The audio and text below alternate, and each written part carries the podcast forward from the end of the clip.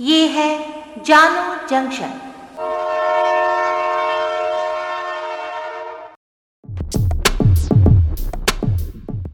नमस्कार, आज है 17 मई 2022 मैं हूँ पूजा वर्मा और आप सुन रहे हैं जानू जंक्शन पे Hindi news podcast, news rail. पहले मुख्य समाचार। ज्ञान वापी मामले में अदालत ने रिपोर्ट दाखिल करने के लिए दो दिन का समय दिया। कोर्ट कमिश्नर अजय मिश्रा हटाए गए, जानकारी लीक करने का आरोप। ज्ञानवापी श्रृंगार गौरी परिसर के सर्वेक्षण के खिलाफ ज्ञानवापी मस्जिद प्रबंधन की याचिका पर सुप्रीम कोर्ट में गुरुवार तक चली सुनवाई। अन्ना हजारे एक बार फिर महाराष्ट्र सरकार के खिलाफ करेंगे आंदोलन। औरंगज़ेब की कब्र को ज़मीन दोज किया जाए, राज ठाकरे की पार्टी एमएनएस ने की मांग। अब समाचार विस्तार से। ज्ञानवापी परिसर की सर्वे रिपोर्ट आज सिविल जज सीनियर डिवीज़न रवि कुमार दिवाकर की अदालत में पेश नहीं हो सकी। अभी तक रिपोर्ट तैयार नहीं हो सकी है। इसके पीछे की वजह 15 घंटे की वीडियोग्राफी और करीब 1500 फ़ोटो बताई जा रही है। ये डेटा इतना ज़्यादा है कि इसकी फ़ाइल अभी नहीं बनाई जा सकी है। इसके लिए दो और दिन मांगे गए हैं। Special advocate commissioner Vishal Singh ने सिविल जज सीनियर डिवीज़न की कोर्ट में प्रार्थना पत्र देकर और समय मांगा। इस पर कोर्ट ने दो दिन का समय दे दिया है।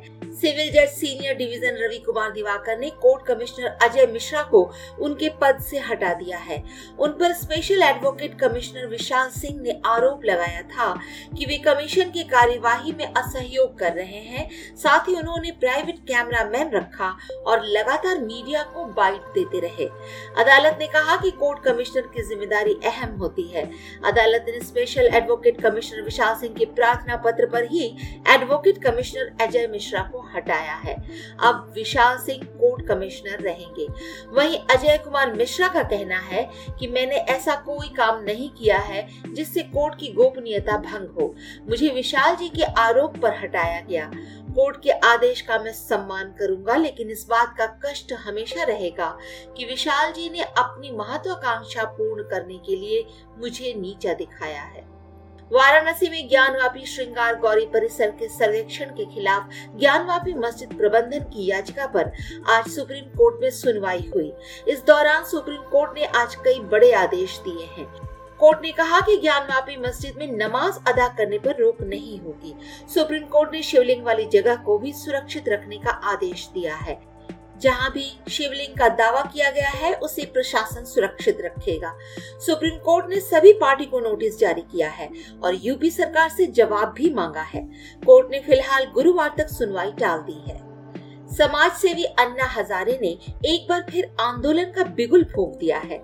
इस बार अन्ना हजारे महाराष्ट्र में लोकायुक्त कानून बनाने की मांग को लेकर ये आंदोलन करेंगे और इसकी शुरुआत 9 अगस्त से होगी। अन्ना हजारे ने इस बार बड़े स्तर पर आंदोलन करने की रणनीति बनाई है। अन्ना अपने समर्थकों के साथ मिलकर महाराष्ट्र के 35 जिलों और 200 तहसीलों में आंदोलन करेंगे। अन्ना हजारे ने महाराष्ट्र के मुख्यमंत्री उद्धव ठाकरे को लिखे पत्र में कहा है कि आपने वादा किया था कि लोकायुक्त कानून महाराष्ट्र में भी बनाएँगे, लेकिन मैंने आपको बारह बार पत्र लिखा, फिर भी आपने कोई जवाब नहीं दिया। इसलिए जनता के हित के लिए न चाहते हुए भी मुझे आंदोलन करना पड़ रहा है। महाराष्ट्र में लोकायुक्त कानून लागू करने की मांग को लेकर अन्ना हजारे साल 2016 में भी अनशन कर चुके हैं।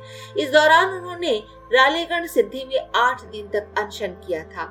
उस समय तत्कालीन मुख्यमंत्री देवेंद्र फडणवीस ने अन्ना का अनशन तोड़वाने के लिए उनकी सभी शर्तें मानी थी और लोकायुक्त कानून बनाने के लिए एक कमेटी गठित की थी।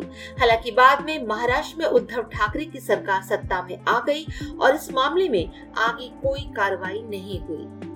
राज ठाकरे की पार्टी महाराष्ट्र नवनिर्माण सेना के प्रवक्ता ने मुगल बादशाह औरंगज़ेब की कब्र को जमींदोज करने की मांग की है।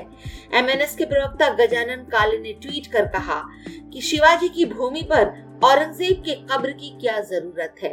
जमींदोज किया जाए ये कब्र ताकि इनकी औलादें यहाँ माथा टेकने नहीं आएँगी।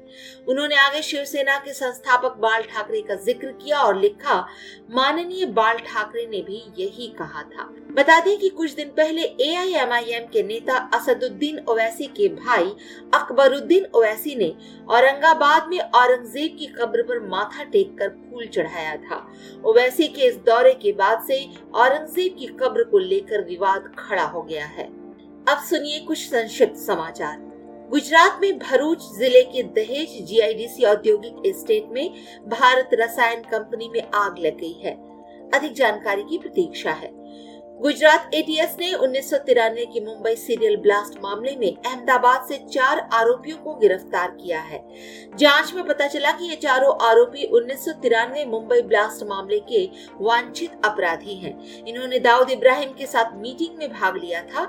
दाऊद इब्राहिम के कहने पर ये पाकिस्तान गए थे और इन्हें आईएसआई के द्वारा विस्फोट करने की ट्रेनिंग दी गई थी।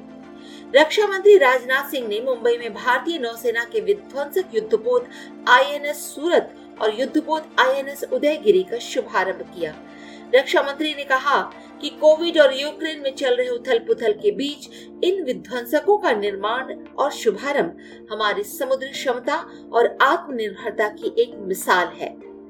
आज के लिए इतना ही। सुनते रहिए जानू जंक्शन पे न्यूज़ रेल।